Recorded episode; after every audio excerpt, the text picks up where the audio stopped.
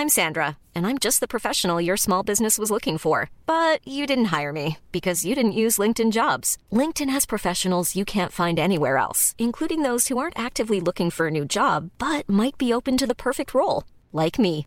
In a given month, over 70% of LinkedIn users don't visit other leading job sites. So if you're not looking on LinkedIn, you'll miss out on great candidates like Sandra. Start hiring professionals like a professional. Post your free job on linkedin.com/people today. Ryan Reynolds here from Mint Mobile. With the price of just about everything going up during inflation, we thought we'd bring our prices down. So to help us, we brought in a reverse auctioneer, which is apparently a thing. Mint Mobile unlimited premium wireless. Ready to get 30, 30, bit to get 30, bit to get 20, 20, 20, bit to get 20, 20, bit to get 15, 15, 15, 15 just 15 bucks a month. So, Give it a try at mintmobile.com slash switch. $45 upfront for three months plus taxes and fees. Promo rate for new customers for limited time. Unlimited more than 40 gigabytes per month. Slows. Full terms at mintmobile.com. This is Little Atoms, a radio show about ideas and culture. With me, Neil Denny. This week, critic DJ Taylor on literary life in England since 1918 in his latest book, The Prose Factory.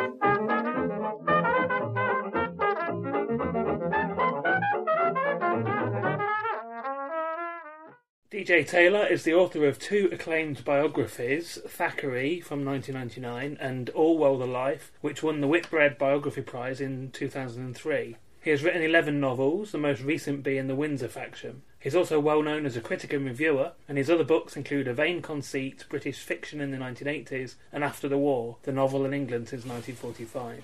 His journal appears in The Independent and The Independent on Sunday, or at least it used to. The Guardian, The Tablet, The Spectator, The Wall Street Journal, and anonymously in Private Eye. His latest book is The Prose Factory Literary Life in Britain since 1918. David, thank you very much for joining us on Little Atoms. It's great to be here. Thank you. So, this is a big, thick tome. So, give me a give us a recap of what it's actually about. What's the idea behind the book? It is a big, thick tome, isn't it? It grew and grew. It's the only book I've ever written, I think, where the publishers have said, "Great, now could you do another twenty thousand words?" this is unprecedented, you know, in publishing history protocol. It's, it's it does try to do two things. This book. It's a book about taste, the formation of taste. The fragmentation of taste, why is at various points during the 20th century and now, people have read the books that they read, the influences that are brought to bear on them to do that reading, and the kind of way in which taste is it top down, is it bottom up? You know, where does it, how does it work?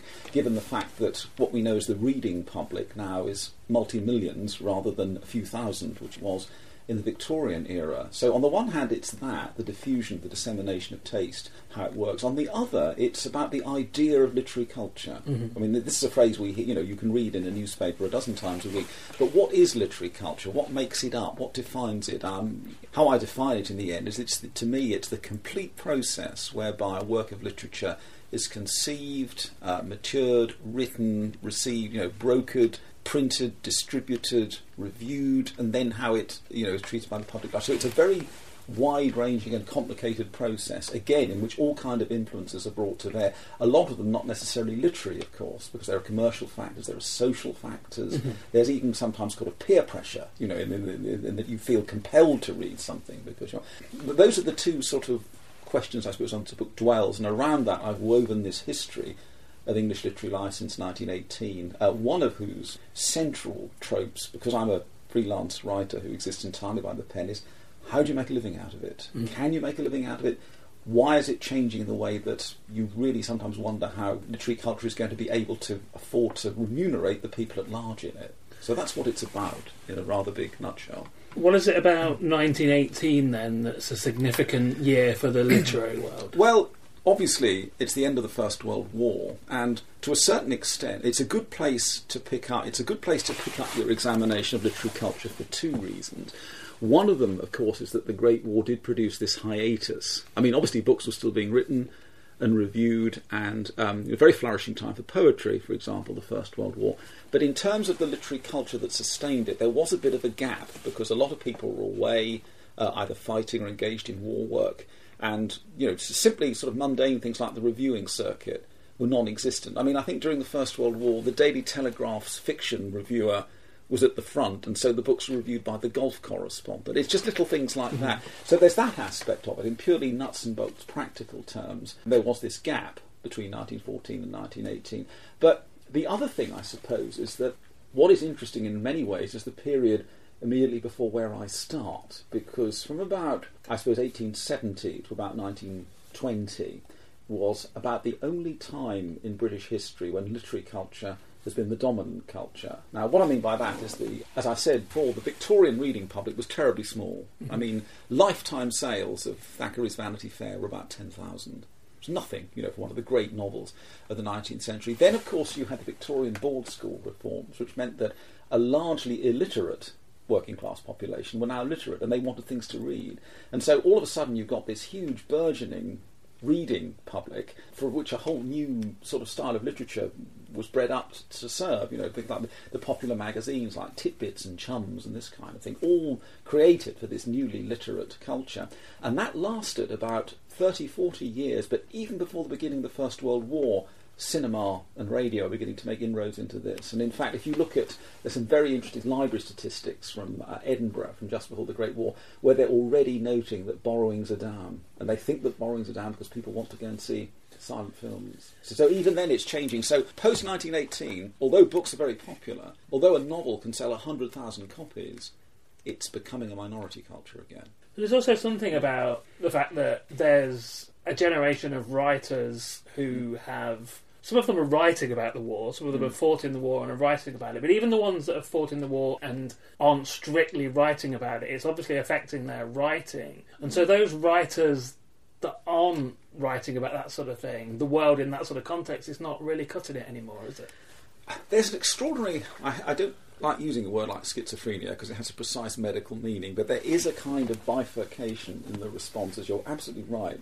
And if you look at some of those volumes of Georgian poetry, which was the great, you know, one of the great sort of poetry forums of mm-hmm. the period, you get this astonishing disparity between people like Siegfried Sassoon, who are writing really bitter poems based on absolute, you know, experiences, things they have seen and heard at the from the Western Front, and then you've got these Georgian pastoralists who are almost self-consciously excluding any mention of this from their writing and writing these almost completely detached, quietist poems where there's not the faintest hint that anything might be going on 50 miles away from where they're writing. You know, almost to the fact that they can hear the guns booming from farmers. I mean, this is rather weird, and and and this uh, you're, you're right too, in that the the legacy of the Great War in terms of literary culture again is quite fascinating because there was an enormous there was a ten year gap between the war ending and anybody really writing a serious novel about it because it was just so. You know, how do you deal with something like the Great War? How do you write a novel about it? It's, it's almost impossible. People shied away from that. But at the same point, you do start getting a genre of, of novels written in the 1920s which express that fatal disillusionment. You know, the, the heroes of popular fiction in the 1920s had names like Mark Saber and Ransom Heritage. I mean, it couldn't be more figurative if you tried. So you know that there is this great current welling up, which will eventually sort of. And then, of course, by the late 1920s, you're actually you're getting novels written that prophesy the Second World War. You mentioned the Georgians. I wanted to hmm. talk about who they were because they. This is the moment when modernism starts to rise, and they're going to be basically displaced by the modernists. But you mentioned Sassoon there, who is one of the war poets who is writing about those experiences, but also his family in the camp Mm, of the Georgian. Georgians, and he's going to be sort of pushed aside. Well, he no, he's not. I don't think Sassoon is pushed aside simply because of the strength of what he was writing and the um, you know the way in which he was able to dramatise his experiences on the Western Front. But you're right, Sassoon is very much a, a sort of disillusioned spectator who dislikes modernism. Uh, but is also rather repelled by some of the Georgian excesses too. And in fact, his letters to Edmund Blunden in the 1920s are absolutely hilarious in how he sort of pours scorn on, the, the, on both sides, really, in, in this debate. But no, the um, the Georgian response to. I mean, I was fascinated. I, I always think that. I mean, a lot of the Georgians are hilarious. You know, J.C. Squire, the, the, the fabulous little reactionary editor of the London Mercury.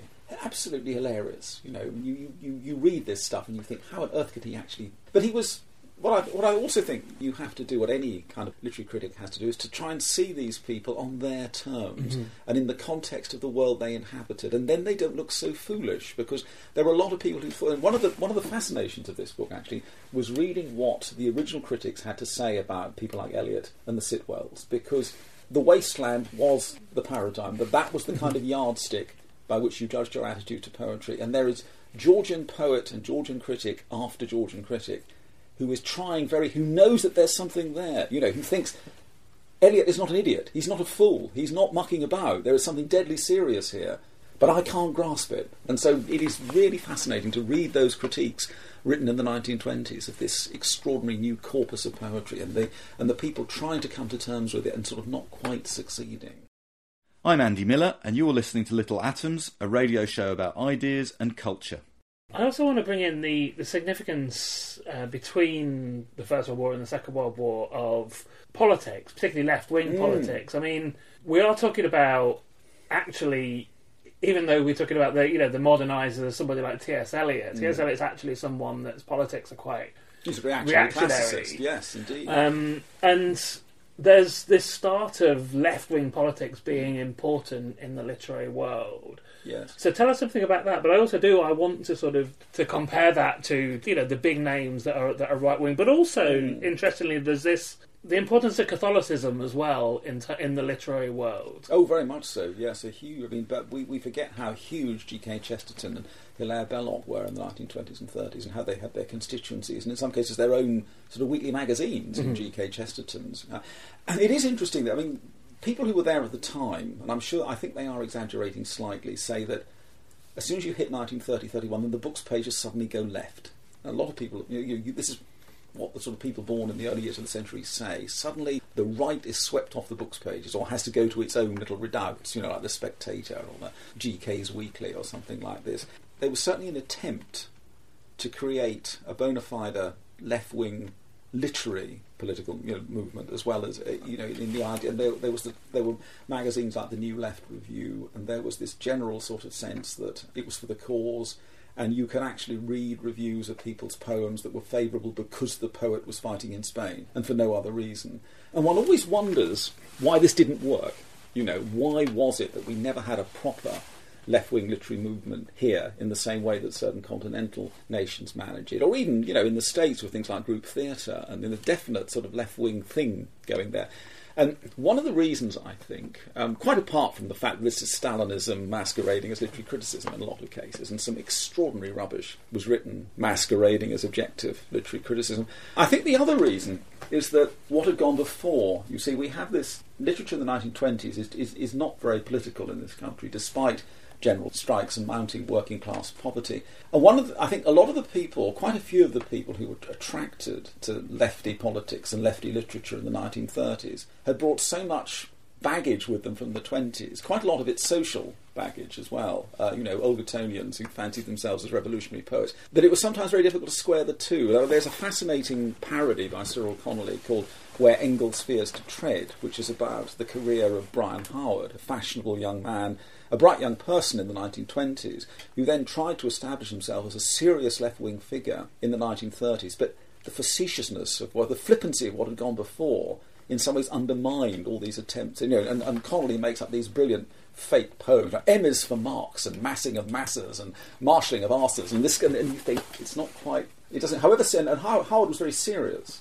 But if you read his diaries, I mean, I've read his diaries just on the cusp of the Second World War, and it's all sort of, you know, August the 23rd, the end of everything we have hoped for. All our ideals have perished into dust. 24th, went to party, came home at 3 a.m. and so it's very difficult to harmonise those two things. I think that was one of the reasons. Another side of the hmm. of left wingness of the uh, of the supposed literary world in, in those days. When we go into the second part of the show, I want to hmm. start to talk about the rise of the bestseller hmm. and and how those books were disseminated more widely. But and one of the one of the ways that that begins is the Left Book Club. Well, you see, the Left Book Club, I would argue, is the most potent attempt to assemble some kind of left wing literary mm-hmm. society because although to a certain extent it was a communist front, I mean, and the Gollancz, Victor Gollancz ran it, and he, the people who advised him were pretty much taking their orders from King Street, the Communist Party HQ. But they built up this wonderful series of regional branches. Um, they attracted people who just liked good books, who were not necessarily left wing, to go to the meetings, and um, they built up a real, a real sort of almost a cross-party movement, and of course encouraged people to emulate them. There was a right book club. There were other, you know, there was a liberal book club. There were all kinds of the idea of reading for its own sake, but obviously with a political message lurking behind. I think was more or less generated by this, and certainly its influence can be seen in, I think, you know, wartime and then post-war enthusiasm for serious literature as well. So I think the, the Left Book Club was a very important um, phenomenon at that time. Let's talk about the publishing world then. As you said, part of the strand, one of the strands of this book is just, I mean, literally how one could make a living as a writer Mm. at any period during the during the 20th century. So at this point, we're talking at the moment about the sort of between the wars period. Who was making any money? Quite a lot of people were surviving.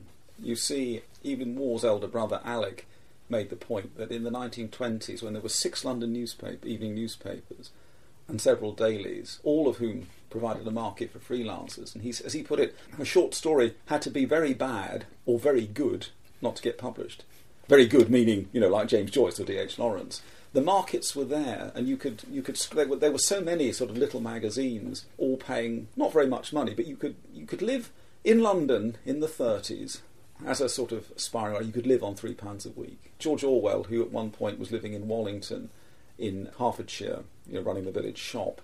I mean, I, I, I worked in 1937. He was earning about two pounds a week out of his writing, and he, he kept going. You know, he kept he survived on that. It was as easy as, and, and of course rents weren't so high, and you could. It was much easier to survive as a writer in the 1930s. You talk about Virginia Woolf as well, hmm. and despite you know talking about having staff, was actually living on quite a not She's doing all right.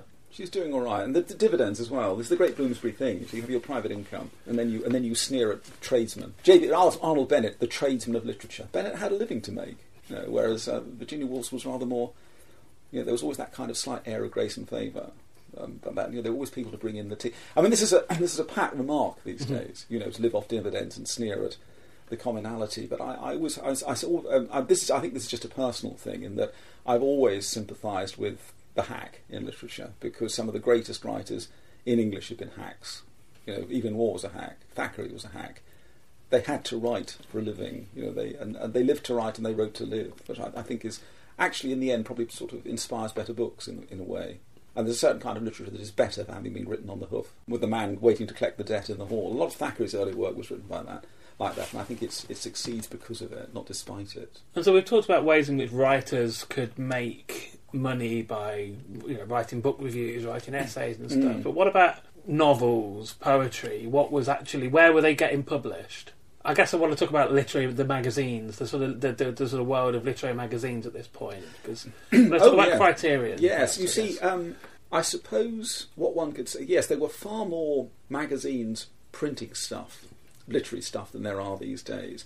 And there were also literary magazines for ordinary people, in inverted commas, which there aren't these days. I mean, there was an extraordinary. I mean, there, there was an extraordinary magazine called John O'London's Weekly, which was just for the ordinary book lover, and you can mock its middlebrow spirit if you like, but it, it had a profound influence on a lot of young people for whom it was their first entree into the world of books. I mean, the novelist Keith Waterhouse, born I think in 1928, used to live in a newspaper, born in you know, very humble circumstances in Leeds, and he found out about books because one person on the round, his paper round, had John O'London's, and he would read it. He would take it and read it, and then deliver it a day late, and hope that this was never spotted. And that gave him his introduction to the world of serious books. You know, pointed him to a library.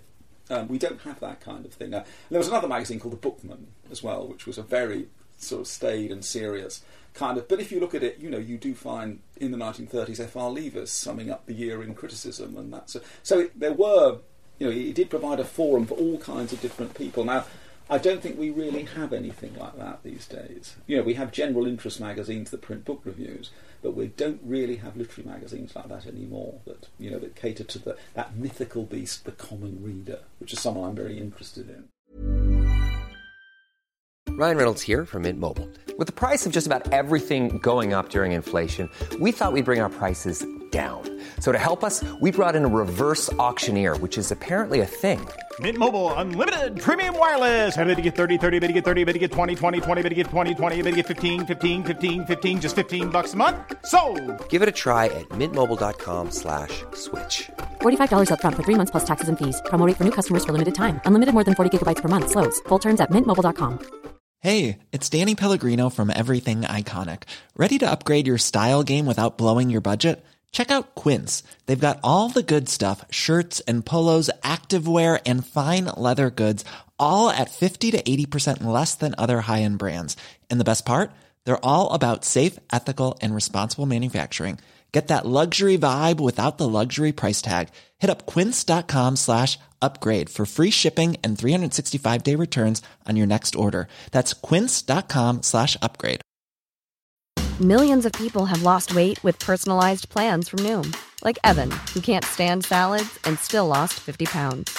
Salads, generally, for most people, are the easy button, right? For me, that wasn't an option. I never really was a salad guy. That's just not who I am. But Noom worked for me. Get your personalized plan today at Noom.com. Real Noom user compensated to provide their story. In four weeks, the typical Noom user can expect to lose one to two pounds per week. Individual results may vary.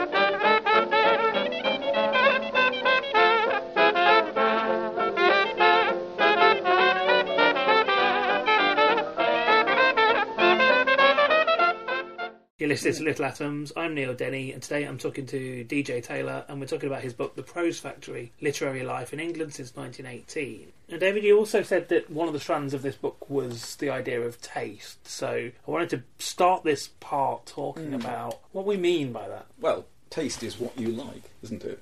It's sometimes used in um, sort of style terms. Uh, I mean, I think I, I, I forget which. I think it was Matthew Arnold who complained about young men who said they had a taste for poetry in the way that you might say you had a taste for sherry or mm-hmm. that sort of being rather effective. But it's, I suppose, I mean, it's the corpus. I mean, you know, here am I. I've been reading books for decades, many decades, and I have my taste. I have the kind of things I like, and I have the kind of things I don't like. Now, where did that come from? Now, obviously, a lot of it to do is with influences on me. When I began to read books, who did I go to for my information? Who did I go to for my steer? And then when I understood about books, or I thought that I did, how did I begin to decode them? You know, what critical faculties did it? Because, you know, the hilarious thing about this, as you can well imagine as a reader yourself, is that you pick up a book and think that you're bringing all kinds of marvellous objective criteria, and you know that it's I mean, it's personal prejudice and resonance. I mean, I've always had a weakness. I've always said that to me, the best way in which any novel could open, and in fact, there is an Anthony Powell novel called Venusberg that opens like this. The best opening of any novel could just simply be outside it was raining, the literary editor said. Because you know that it's gloom and books. I mean, what could be better? What I mean by this, all your objective criteria go out of the window when you find the stuff that you like. And I know that I have a taste for things that that the you know the elevated taste would sometimes not. And I remember having a conversation some years ago at a literary fest with Martin Amis about this, where we, I was just going on about the, the writers I liked, and I named some writers that I liked, and they were all sort of quite obscure early 20th century Americans or English novelists like George Gissing, you know, tremendously gloomy, pessimistic, philosophical novelists. And, and, and Martin just said, "You have very odd taste, don't you?" And I thought to myself, "Yes, he's right, but where did it come from?" Now, in my case, one of the places that it came from was not having studied English at university. In fact, somebody, I think it was somebody who was interviewing me not long ago, said, and, and this it was flattering in a way because he assumed that I'd read everything, and he said, "What is there that you haven't read?" And I said, "The canon." Now that's a shameful admission, but I haven't because I was I never had the time. I did history at college, you see, so I, I picked it. I mean, if I I'm not being vainglorious, but I pretty much taught myself because I used to sit there in the college library in the Eng Lit section, and I used to sit in the T to W section where there was the complete Thackeray and the complete Virginia Woolf. So that's when I got bored with medieval English history, I would pick up Thackeray or I would pick up Virginia Woolf's essay. And that's what started me off, much more than having been taught it formally. So that's where my taste came from. Now, it might be a not be a correct taste in the terms of the canon, but I'm afraid that's where it came from. But that's not how most people would come by their taste. So, first of all, there is obviously English at school or university Yeah. where we are taught Mm. the canon, and we can talk about perhaps the people who, Mm. who sort of developed that. But more specifically, the sort of taste makers, the people that are the arbiters Mm. of this Mm. literary culture, be that people that are publishing literary magazines, people that are you know now popular Mm, mm. culture. Let's talk about who the taste makers were. Well, the tastemakers were all over the place. At the very upper sort of the upper breed of the tastemaker were the Olympian critics like Eliot and Leavis, uh, you know, who minted these judgments in grand language and passed them down. You know, they, they stood on Mount Olympus and threw their judgments down, and hoi polloi on the lower slopes picked them up. But then there were there were many more sort of middlebrow tastemakers. There were the, the, the popular essayists in newspapers. I mean, J.B. Priestley in the 1930s and 40s said that he had an audience of over a million for his essays, and he probably did. You know, and when he broadcast on the radio, uh, it was even bigger. So there was that. Those they were tastemakers. But I did quite a bit of research into how people learned to read. And I don't mean in the actual mechanical sense, but in, in learned to discriminate between what they thought was good and what wasn't. It was amazing how the same kind of patterns reproduced in that, and I and I and I could buy into this myself, remembering how I discovered books as a child, and the the number of people who remembered the big glass-fronted bookcase in their grandparents' front room, which you might be allowed to have a look at on Sunday, and they would have a most eclectic selection. It would have you know, might have the complete Dickens in it, bought from a newspaper promotion, which was very fashionable in the 1930s. It might have old religious tracts from the 19th century given as Sunday school prizes. You know, my grandparents' glass-fronted bookcase had a very a surreptitious, squashed between two hardbacks, was a copy of the original Penguin paperback of Lady Chatterley, which suggested that my grandfather was a darker horse than he sometimes let on. But even when you read, you know, the autobiographies of people, of public figures who were born in absolute poverty. Alan Johnson's a good example. Recent, uh, this boy, his reading about again, there was the family friend with the big glass-fronted bookcase who offered to lend him, I think it was either a Walter Scott novel or a Dickens novel, and that started Johnson off. And I, I find this is this is very very common. This so there's what you learn at school, there's what is lying around at home, and then of course there's the public library. Absolutely crucial. In my case, absolutely crucial. The Earlham branch of Norwich, the Norwich Public Library System in the 1970s, where I used to browse every Friday night, and, and from which my father would bring home books, and you would pick them up. So put all that together, and you have the common reader of the late 20th century, I think. And there's, as you just pointed out, there's a, a distinction between the sort of highbrow, middlebrow, lowbrow books. Mm. But of course, obviously the the borders between both sides of that sort of overlap a little bit anyway. But somebody is making those distinctions. And the common reader doesn't realise that they're there. Yeah. You see, you and I, here we are bandying these words about. The big, the huge mass market readership of the late 19th century had no interest in any of these. They were looking for what they liked. And so all these boundaries blur. And in fact, one of the most interesting, the single factor that unites, I think, Virginia Woolf, James Joyce, and Joseph Conrad, as they all at one point submitted material to Titbits in the early 20th century. That was how broad this umbrella you know, at the same time that Virginia Woolf was reviewing for the Times Review Supplement, that she still knew that that was where the money was. And so it's very difficult because you're you're trying, you know, or I'm trying. Let's hope critics are trying to come up with a universal critical language, and we know that no such thing exists, and it never did exist, and there is no way that you can scoop all the potential readers up in your however sort of generalised your critical pronouncements. And so I'm, you know, you sometimes wonder who you're writing for into that. You know, if you write a um, if you write a book review for a national newspaper, who are you writing it for? Who are you addressing? Now, theoretically, you're addressing the 200,000 people who might buy that newspaper, but you know that only a percentage of them will actually read the Guardian Arts Review and the Saturday Review, and you know that only a percentage of them will read the fiction reviews, and you know that only a percentage of them will get some of the references that you're. So all the time, you're, you know, the pack is being shuffled and shuffled and shuffled, and sometimes you get the feeling you're addressing three or four people. But it also depends on who it is that's writing that review. Because if you're a Mm. writer yourself, Mm. you're also addressing the author of that book, Mm. your peers. You're also addressing the publishing company that published that. There's there's whole sort of layers mm. of industry that you're oh, also oh, having absolutely, to. absolutely. I'm Natalie Haynes. You're listening to Resonance FM, and this is Little Atoms, a radio show about ideas and culture.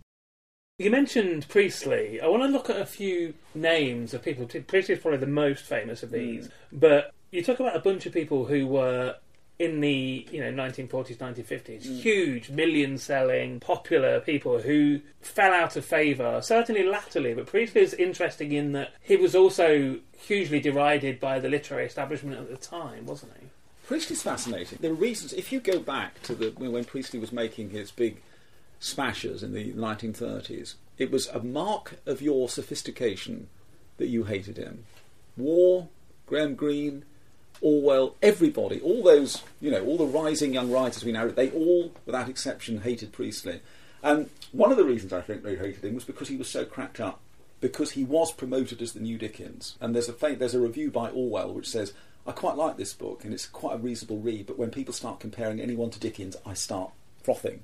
And I think that was what did it with Priestley. What also didn't happen, help was his bluff northern persona. That certainly didn't go down well in you know the southern sort of smart, sophisticated literary world. But it's amazing, and, and I think Priestley went to his death, aged ninety, in 1984, with a grudge because he Mm. thought he'd never been taken seriously by the highbrows. And it's interesting how his reputation, in some ways, keeps up more as a dramatist than as a novelist. I mean, the plays, you know, Time and the Conways, Inspector Calls, are still every repertory company in the country will do them at one time or another. So in some ways, he had the last laugh. and I think an um, English journey is still Yeah, in. English I mean I think that sort of mm. thing has become fashionable again hasn't it That Yes, the regional tour, isn't it? Uh, absolutely. And in fact, what did Orwell do two years after English Journey? He went and wrote the Road to Wigan. Yeah, so there's there's something going on there. So I, I, I have a soft spot for Priestley simply because I like one of my favourite novels, although I can see it's absolutely chock full of faults, is Angel Pavement, which again is sub Dickensian, but whatever.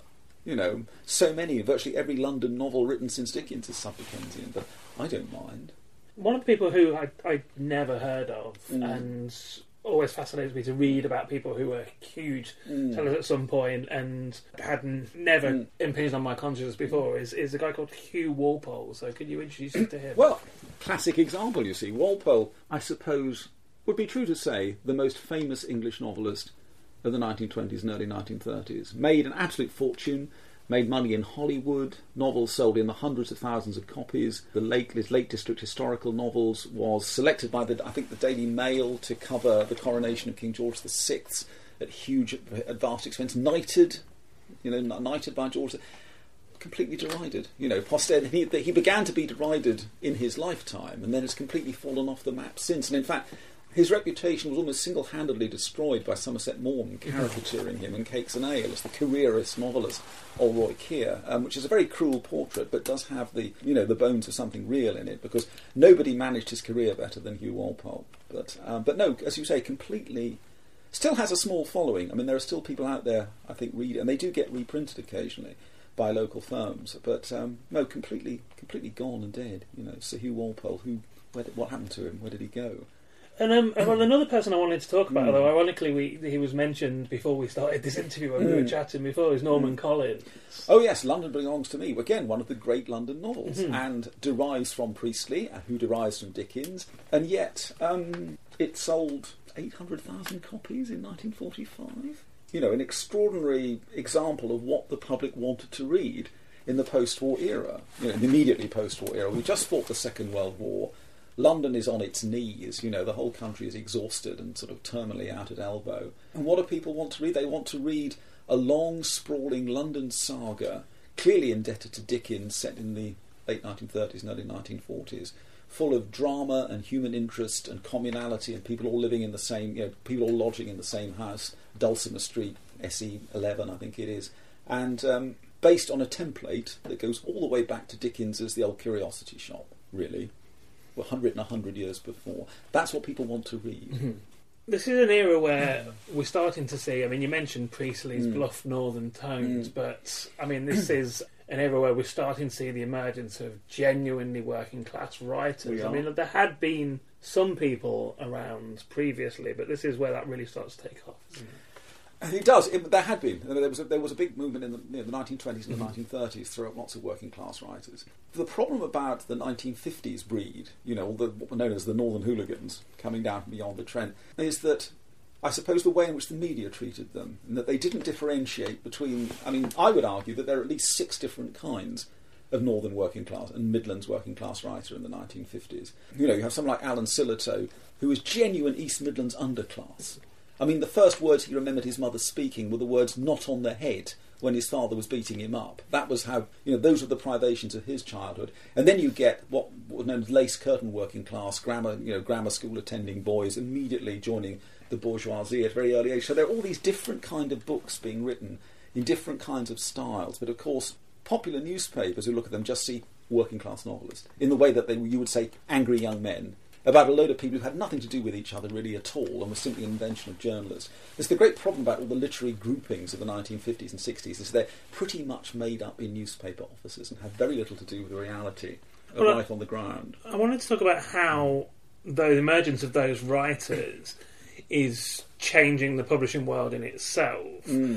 But also, let's talk about now the, the emergence of the you know the paperback, the, the sort of Penguin novels, and then the, mm. the sort of cheaper mm. versions of that, mm. the sort of Corgi and Pan. Yes, the, the literary world is opening out in the post-war era, and it's becoming more commercialised. I mean, it was always commercialised. You know, the, the idea of the gentleman in the libraries, I think, an exaggeration. There were some absolutely viciously commercial Victorian publishers, but it's becoming more commercialised, becoming more mass market too, and. It's in, certainly in the. I think it is in the late 1950s that books begin to sell a million copies for the first time, which is a lot. You know, even in the context of the 1950s, that's a lot of books. And what I think we're moving towards at that point, I mean, you know, commercial factors have always been important in literature, right from, you know, and people were complaining in the 16th century that, you know, the public were buying copies of Tom Thumb rather than Ariosto or whoever. But I think come the post war era, and certainly in the 1960s and 70s as we move forward a bit, you can see that books are part of a much wider they always were, but it's much more conspicuous in the post-war era. Books are part of a much wider socio-economic process. Now, the, what I always use as the illustration of that is the band of mostly male British novelists who became successful in the early 1980s. Um, Swift, Amis Minor, Ian McEwan, Salman Rushdie, all that lot, who are still, you know, ruling the roost 30 years later. And they wrote some very good books. I'm not denigrating their literary abilities, but the success which they found at the time was due to other many other factors than their literary merit. It was to do with the way in which books were being promoted in the 1980s. It was to do with the reconfiguration of publishing, which was suddenly awash with money. So advances went sky high, and the books, you know, people were given a quarter of a million pounds for books in the 1980s. And it was to do uh, the Booker Prize is becoming much more sort of fashionable and trendy and media intensive, and so a whole kind of generation of successful British writers was created, and whose success has continued for the last 30 years. And a lot of it, or part of it at least, was extraneous to literature. It was part of a wider socio-economic thing, as well as the books themselves. But then, you know, literature had always been like that to a certain extent. It just became more so, I think, in the 1980s and beyond.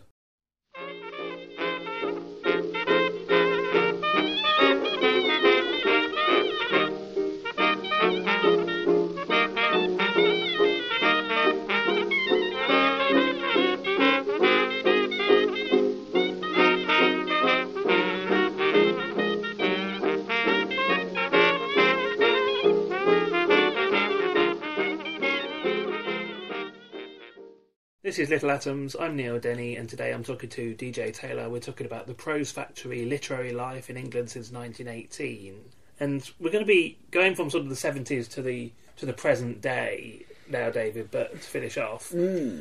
but let's just take a step back a moment because we haven't really we've only mentioned the idea of, of universities hmm. and their influence on literary culture a little bit. You mentioned F. R. Leavis. What was going on in university culture in the early 70s, perhaps, rather than how it had developed hmm. earlier on? Well, how it had developed previously was the extreme reluctance of Oxford and Cambridge to take modern literature seriously. I mean, the, the, the great battle is always for let's study some modern text. I mean, J.R. Tolkien, who was very influential in Oxford at the pre-war era, really thought that English literature ought to stop at 1832, and he had his doubts about Shakespeare, you know, because he was a, an early medievalist. And so it's it's this fight to get modern books accepted, and there was much more of this when you know when the university system expanded and what were then called the provincial universities, you know, the new universities of the 1960s and 70s, places like Sussex and the UEA, who made a thing not only of studying modern books, but of actually doing comparative literature. Mm-hmm. You know, the UEA had a School of English and American Studies, which suggested that there was a consanguinity between the two, and they started doing creative writing courses, which of course would have been anathema 50 years before. And you also, I think from the 1950s, there had always been university teachers known in the wider world, you know, writing for magazines, appearing on the radio. But it's in the 1950s and afterwards that what's called the media don starts to appear, which is the university teacher who makes a thing out of his public performances. And um, I suppose exemplified in the careers of people like Malcolm Bradbury, uh, the late, and David Lodge, who is happily still with us, who were people who operated simultaneously on a number of planes in that they were up to they were up to snuff with the latest critical formulations coming across from the continent and wrote very abstruse highbrow books about them, but they would also be found dramatising novels for television, writing in weekly magazines. In fact, you know, the, the range of Professor Bradbury's media appearances is, is absolutely jaw-dropping even now. You know, he was reviewing novels for Punch, and he was reviewing, you know, the latest structuralist tomes for, I don't know, the Journal of Aesthetics. So it's a, it's a really wide compass. And this is interesting to me because I'm not the point of the, the, you know what I was interested in here was not so much you know the lucubrations of university professors and what Professor X thinks about deconstruction, but what effect this has on the general reader. And the fact is that in however indirect a manner, the general reader was going to find out about mm-hmm. this mm-hmm. through the novels. Because you know David Lodge writes these novels about globe-trotting academics, and there are loads of jokes in them about French critical theory, and so.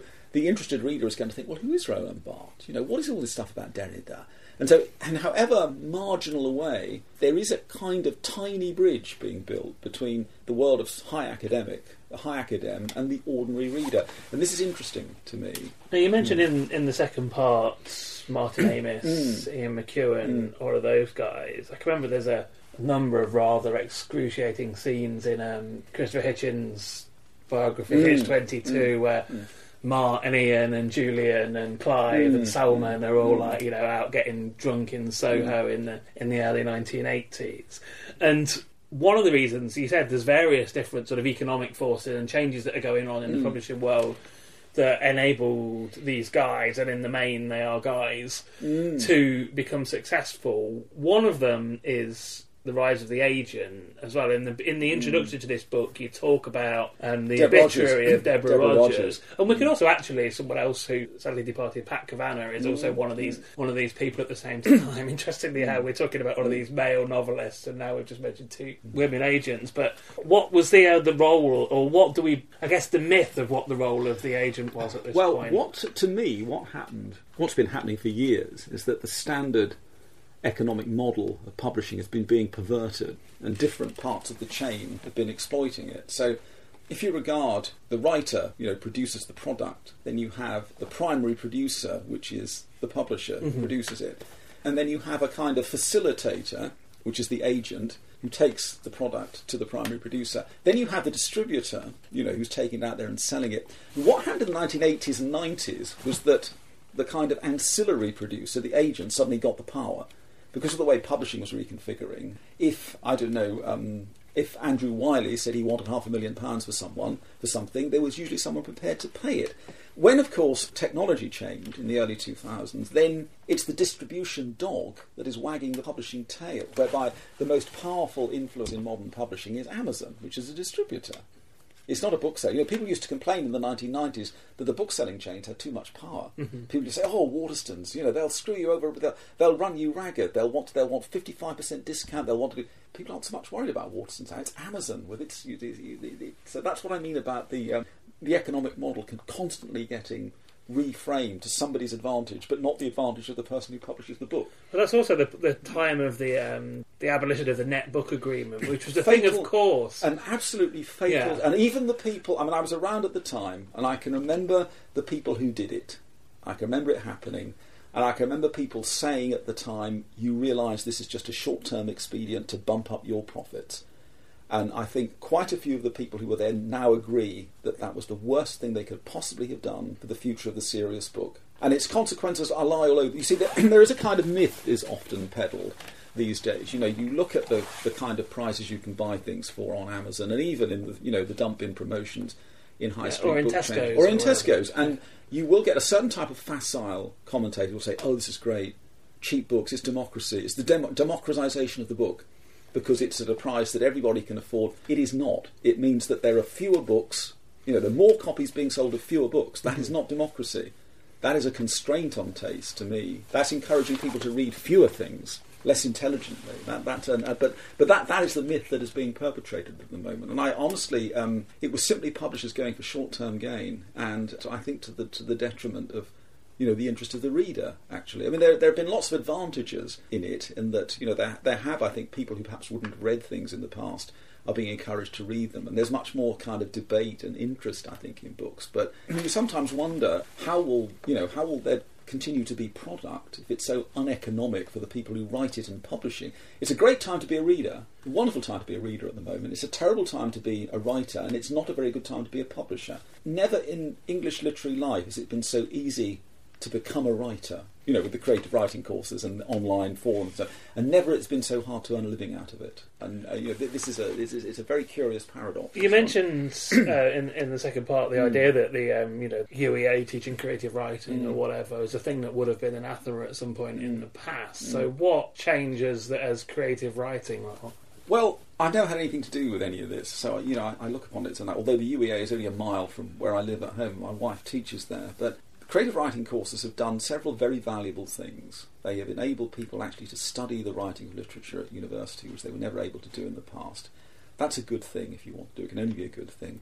They've also provided employment for loads of novelists who would otherwise have found it very difficult to make a living in the current economic circumstances. So the creative writing departments in universities are packed out with, you know, successful, reasonably successful literary novelists in inverted commas. That's a good thing because it, you know, it gives them a livelihood. What I feel that it does do on the other side is that however enthusiastic you are and however sort of, you know, wedded to your task, it is part of the process of institutionalisation, which to me is one of the things that is threatening literary culture in this country. You know, it's there are times when I look at university creative writing courses and I think it's just another branch of the civil service. You know, here we are, here are all these protocols.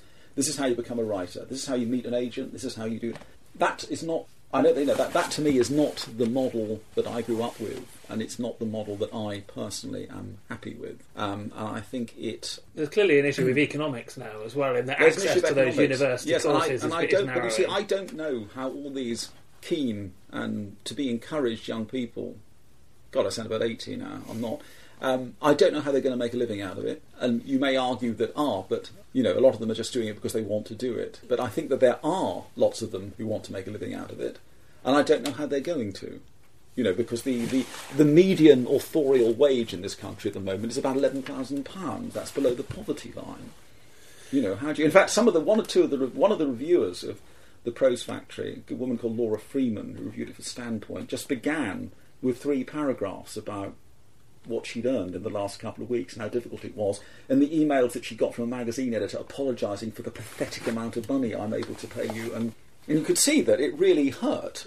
And she, she apparently she had resigned a full time job in the media to become a full time writer, and she was scrabbling. You got the impression of somebody who was scrabbling for for halfpence. Let's um, bundle all these these sort of issues up then a little bit to Mm. end with, because one of the figures that's, that, that features all the way through this book is, is Cyril Connolly. We've not Mm. mentioned him yet, and Mm. people may be familiar with his Mm. enemies of promise. Yes. the idea of the uh, pram in the hall Mm. and booze and Journalism would- and politics and all these all of these sort of things. So yeah, so Mm. let's sort of finish off then talking about a few of these other. What are the what are the modern? What are the 21st century enemies of promise? Well, they've, they've changed, you see. There isn't the money in journalism anymore. And I, I think a lot of young writers would quite like to see the enemy of promise that is journalism so they could work it out for themselves.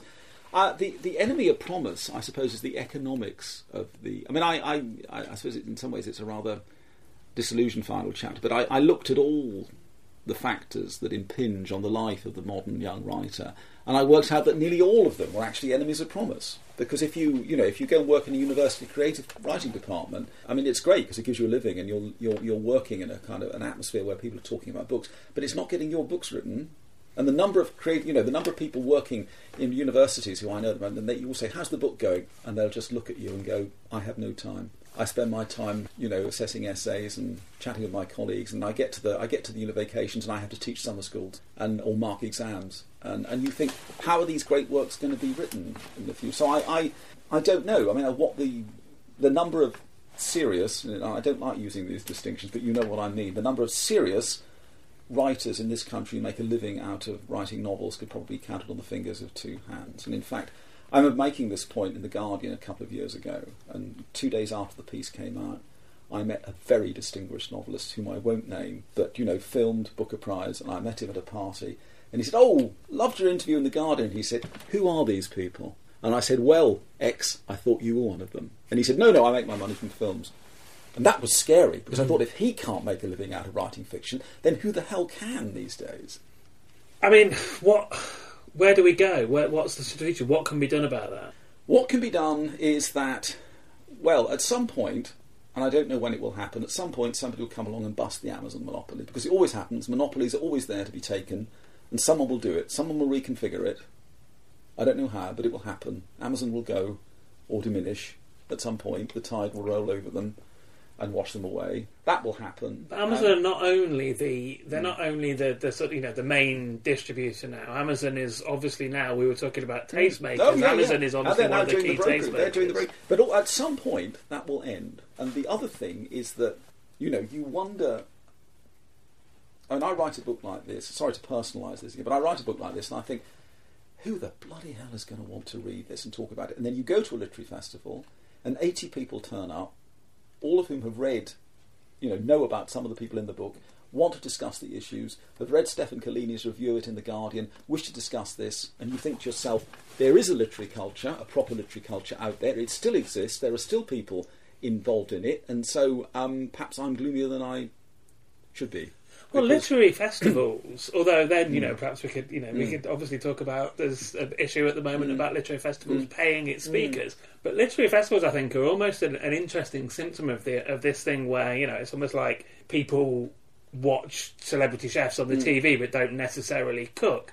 Literary festivals are booming mm. as an event for authors. You can you can spend your entire year talking at literary festivals. Yes. But are those people that are going to the literary festivals reading the books?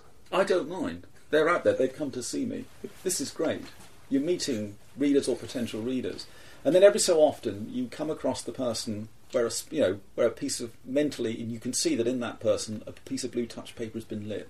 And that makes it all worthwhile which i suppose sounds slightly cliche but you know you, someone will come up and say i just read such and such and he says such and you think yes you know this means something to you in a way that all the tinseltown crap that's on the television every day doesn't doesn't register. And you know that that flame has been lit and you know all the it was all it was all worth it. And there is still that kind of level interest out there. Well, we were, we were going in a sad direction, but that's a good positive no, point I'm, for us to. No, I went. To the, I was at the Bath Literary Festival a couple of weeks ago, and as I say, I, I thought, who, who'll be here? 12, 20, There was eighty people there, all of whom were absolutely up to snuff with the things I was talking about, and I was very pleasantly surprised. So it's it's it's good.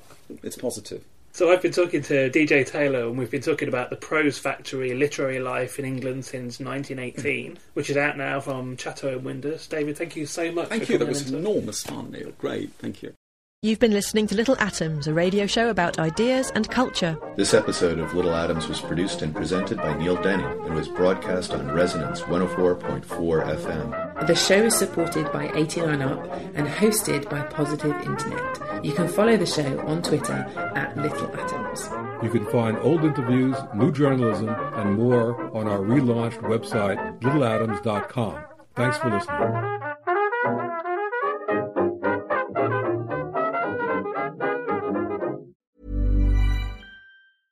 Hey, it's Paige DeSorbo from Giggly Squad. High quality fashion without the price tag. Say hello to Quince. I'm snagging high-end essentials like cozy cashmere sweaters, sleek leather jackets, fine jewelry, and so much more. With Quince being 50 to 80% less than similar brands. And they partner with factories that prioritize safe, ethical, and responsible manufacturing. I love that. Luxury quality within reach. Go to quince.com slash style to get free shipping and 365 day returns on your next order. Quince.com slash style. Planning for your next trip? Elevate your travel style with Quince. Quince has all the jet setting essentials you'll want for your next getaway, like European linen, premium luggage options, buttery soft Italian leather bags, and so much more. And is all priced at 50 to 80% less than similar brands. Plus, Quince only works with factories that use safe and ethical manufacturing practices.